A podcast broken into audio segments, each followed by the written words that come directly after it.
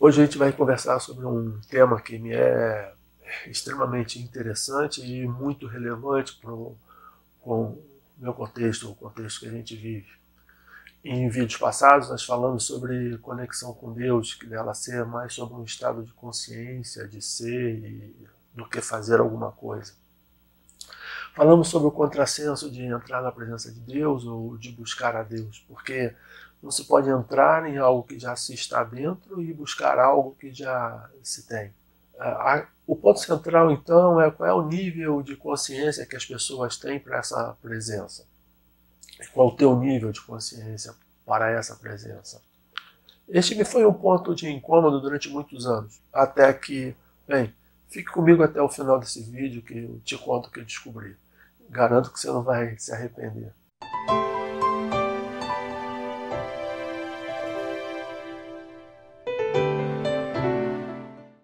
Após cerca de 40 anos de inquietudes, busca, estudos, conversas, é, encontrei respostas que eu partilho com peregrinos como eu, que chamo de peregrinos da sabedoria perene.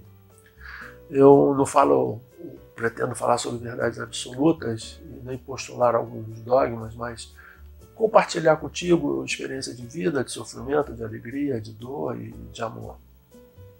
Faça a tua inscrição no canal visita nosso site, me acompanhe uma jornada de respostas, mas também de muitas outras perguntas. Há alguns anos tive aulas com Sabine Klenk, uma alemã especialista em desenvolvimento humano. Ela me apresentou o conceito de espiral dinâmica de desenvolvimento. Na época, hoje eu percebo, minha compreensão foi muito limitada eu entendi que ela falava sobre desenvolvimento psicológico, mas alguma coisa ainda me incomodava e eu mesmo achava que faltava algo. Aí fui buscar e estudar as referências. É, cito para vocês é, quatro principais referências. A primeira é o Dr. Claire Graves, que foi o quem primeiramente postulou sobre o conceito de espiral dinâmica. Depois, é, Don Beck e Christoph Cohen, que é, estruturaram o pensamento a, a apresentado por Graves. Ken Wilber, que expandiu e aprofundou o assunto, e Richard Rohr, que difundiu e colocando, inserindo dentro de um contexto cristão. Só então eu pude perceber o quanto o assunto era mais profundo e o quanto fazia toda a diferença no entendimento é, de muitas coisas, ou, especialmente de textos religiosos, dos rituais, dos dogmas, dos modelos mentais das pessoas envolvidas. É, cabe uma pergunta né, nessa, nesse, nesse estudo, que é se crescemos, mudamos ou evoluímos. Tem algumas, algumas dicas, algumas, alguns pontos que é interessante a gente visitar. Um deles é de Jesus, falando sobre a parábola do semeador, em que uma, as sementes caíam em diferentes terras, ou seja, diferentes corações, e de acordo com essas diferenças, ela tinha um desenvolvimento ou uma evolução, um encaminhamento diferente. Tomás de Aquino falou que o que é recebido é recebido de acordo com o modo do receptor. Tá? Ou seja, o ambiente interno vai condicionar a, a como uma determinada mensagem ou conhecimento é absorvido por quem é o receptor.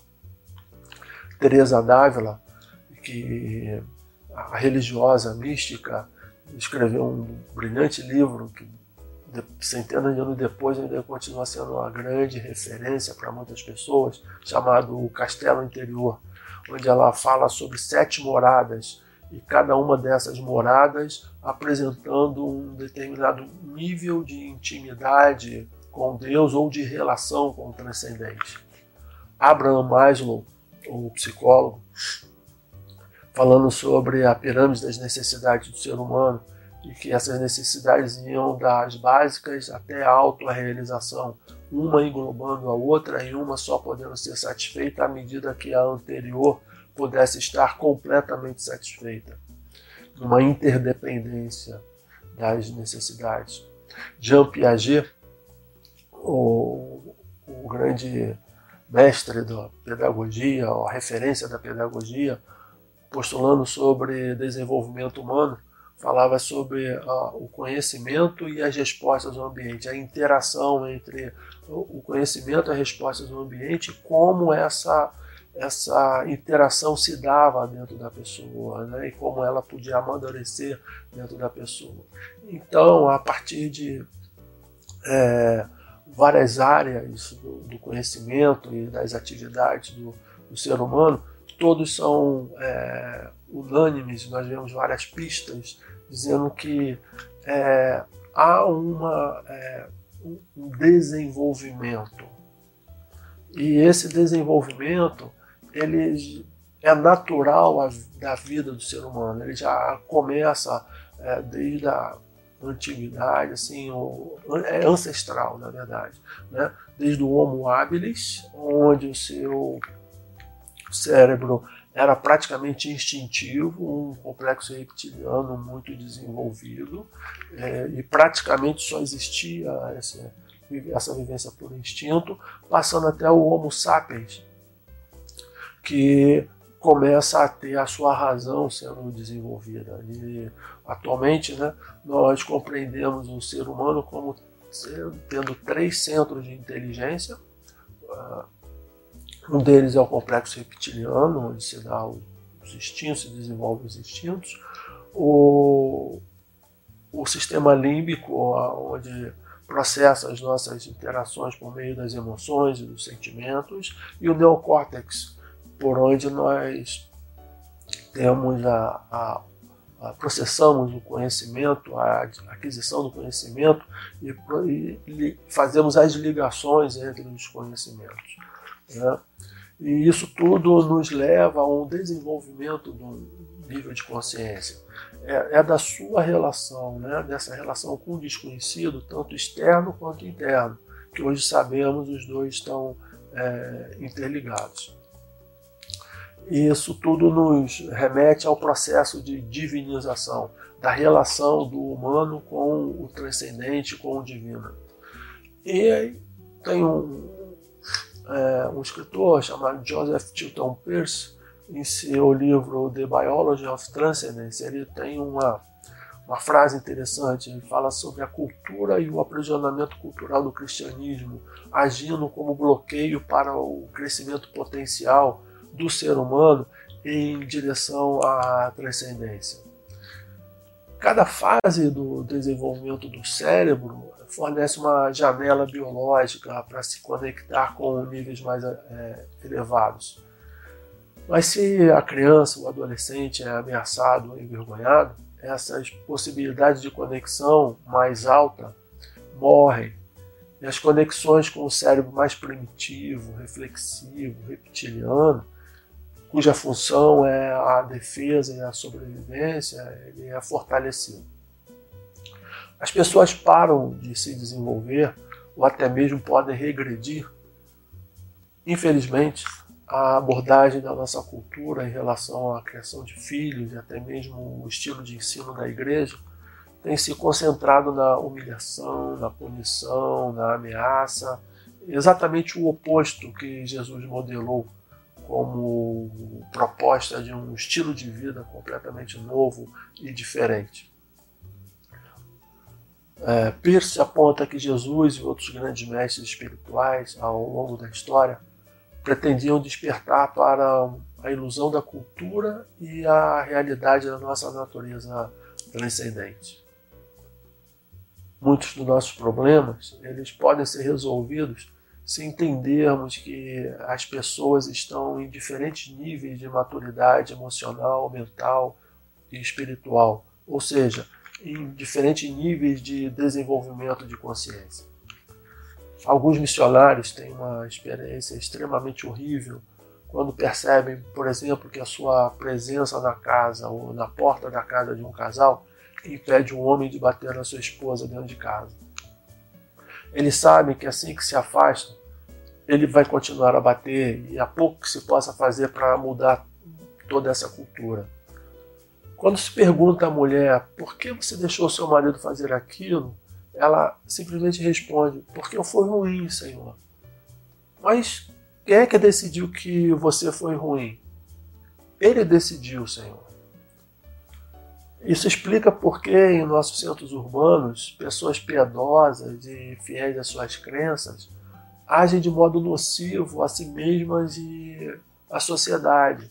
É, elas simplesmente não têm noção. É, essa é a consciência no estágio inicial, é, que tudo é sobre poder e ficar no nível adequado. Quem exerce o poder é considerado certo, e em muitas, se não na maioria das culturas, os homens tiveram todo o poder e as mulheres se submeteram a isso. Por que, que é assim que funcionam os sistemas patriarcais? Mas quem somos nós para julgar? Né?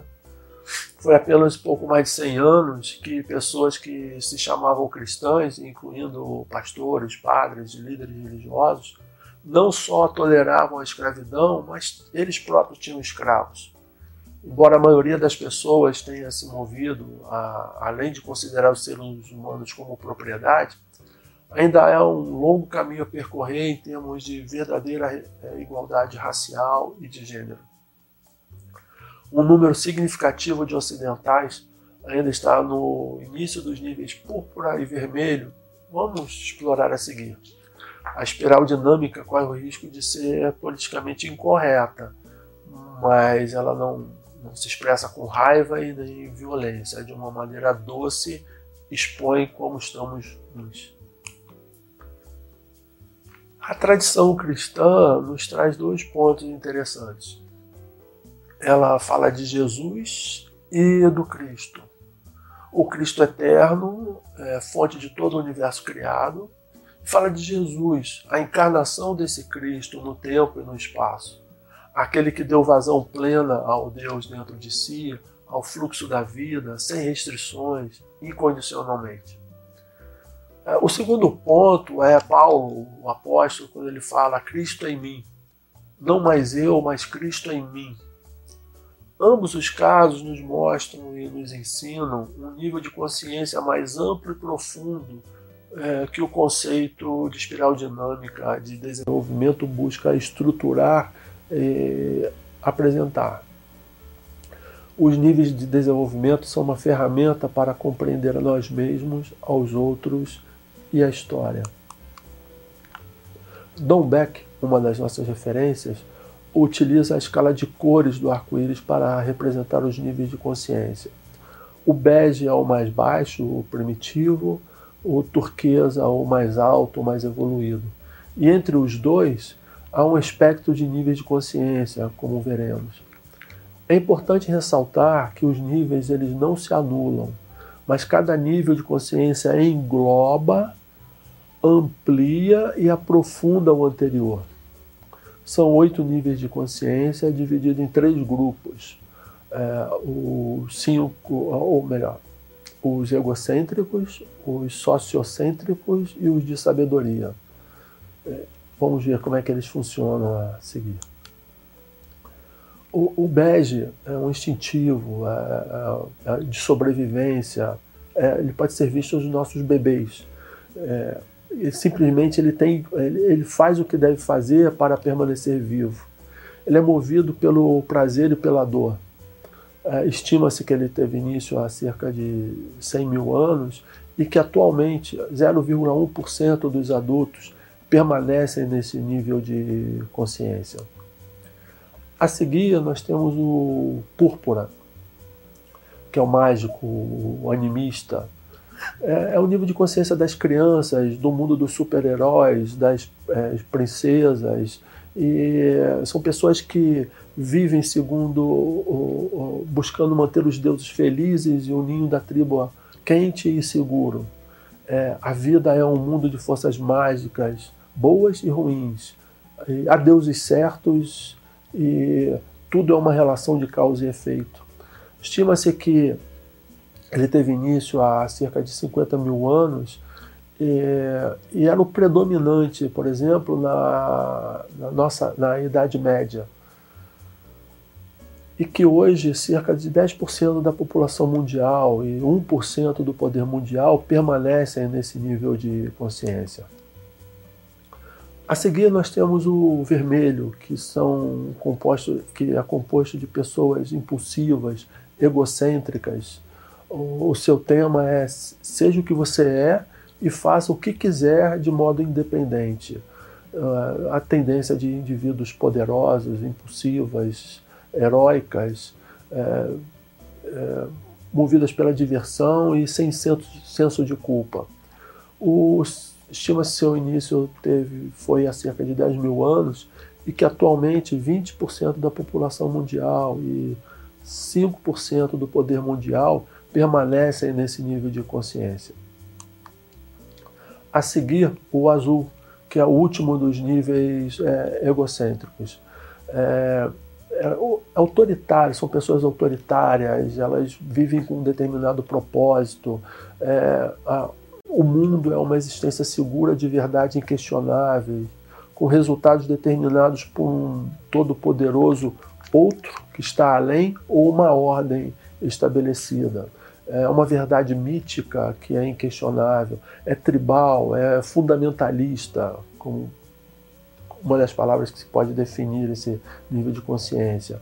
Teve início há cerca de 50 mil, ah, desculpa, é, início há cerca de 5 mil anos e hoje se estima que 40% da população mundial e 30% do poder mundial permanecem nesse nível. A seguir, como o primeiro da faixa sociocêntrica, né, é o laranja, o, pessoas realizadoras, estratégicas, elas agem em seu próprio interesse ao jogar o jogo para ganhar. É, então elas jogam um jogo ganha-perde manipula os recursos para criar e difundir a boa vida abundante, age de interesse próprio, busca autossuficiência.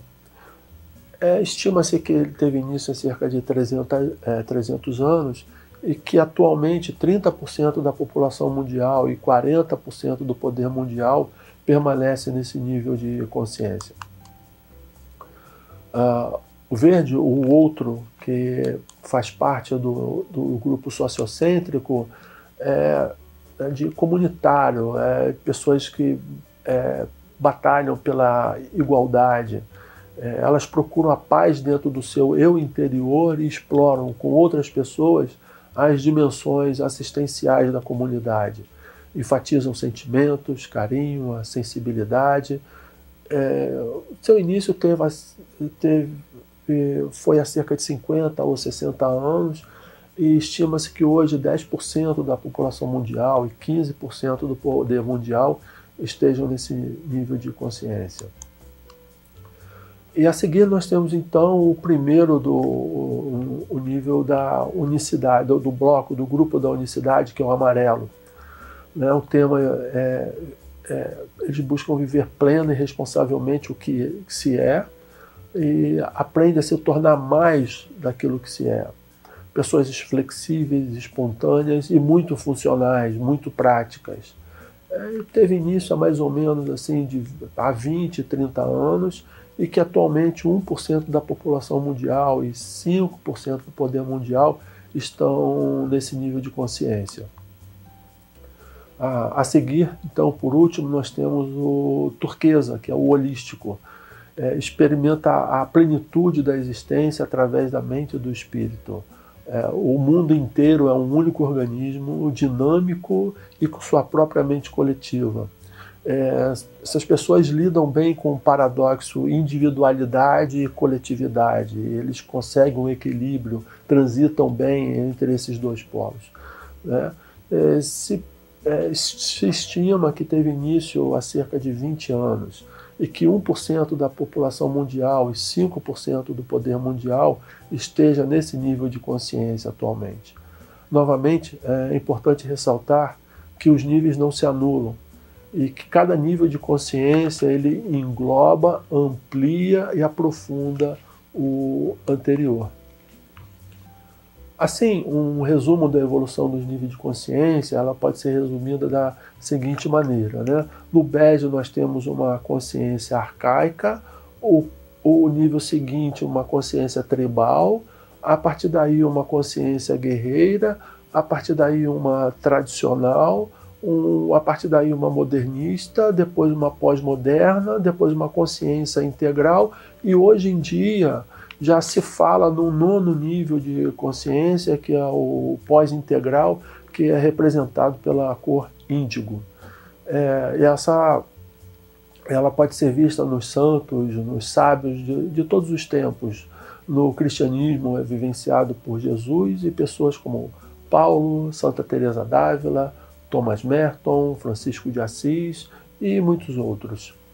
Há algum tempo, um programa humorístico da televisão é, apresentou uma, uma cena, fez um sketch em que um religioso é, chegou no céu e vestido como religioso se, de, se deparou com, com Deus, só que Deus se apresenta é, na forma de uma mulher. E aí ele não quer aceitar de jeito nenhum que aquilo ali é a, aparência e a, a forma de Deus, que por sua vez vai mudando ao longo do programa, na sua aparência, na sua forma, na sua voz, e o religioso não aceita de jeito nenhum, e o, e aqui o, o Deus, assim representado, através das suas múltiplas formas, é, diz que ele tem múltiplas formas e apresenta várias possibilidades dele estar, tá, é, de como ele promove o encontro na Terra também. E naquele, uh, naquele ambiente, o, é feita a proposta então do, do religioso é, dar uma volta pelo inferno e conhecer lá o que que como é que é, como é que é o ambiente. E uma vez que ele vai lá no inferno, ele se depara com então o diabo, que é exatamente o, a, se encaixa é, perfeitamente na característica que do imaginário do, do, religioso. E uma das palavras, uma das frases que o diabo fala assim, que ele é muito conservador, então ele não muda nada, ele é aquilo que é e ele faz exatamente o que se espera é, dele. Ah, apesar do, do efeito ou da proposta de, de sátira, né? O, o, programa ele tem muitos elementos que nos fazem pensar é, e que nos fazem refletir sobre os, os, o imaginário que nós temos, né? o quanto nós criamos Deus, a nossa imagem, a nossa semelhança, ou como nós, Deus, temos um imaginário, ou como nós, humanos, produzimos imaginários do que seja a pessoa divina. Você quer ver o, o sketch, o vídeo, ele está publicado na internet e você pode ver no link abaixo aqui na descrição deste vídeo. Eu deixo contigo algumas perguntas. Você já pensou nisso? Que o papel da religião madura deve ser propiciar a expansão do nível de consciência dos seus praticantes e com ela a percepção da conexão com Deus? Te convido a escrever nos comentários dessa página a resposta a essas perguntas e, se te parecer bem, se te fizer sentido, alguns fragmentos da tua própria peregrinação. Você quer conhecer mais o assunto? Baixe gratuitamente o meu e-book acessando o site abaixo. Por fim, se quiser expandir o assunto, visite o site, conheça nossos textos e livros ou nos contate. A equipe da Enea Lume está disponível para te apoiar em processos de autoconhecimento, desapego, tomada de consciência. Conte conosco. Até o próximo vídeo.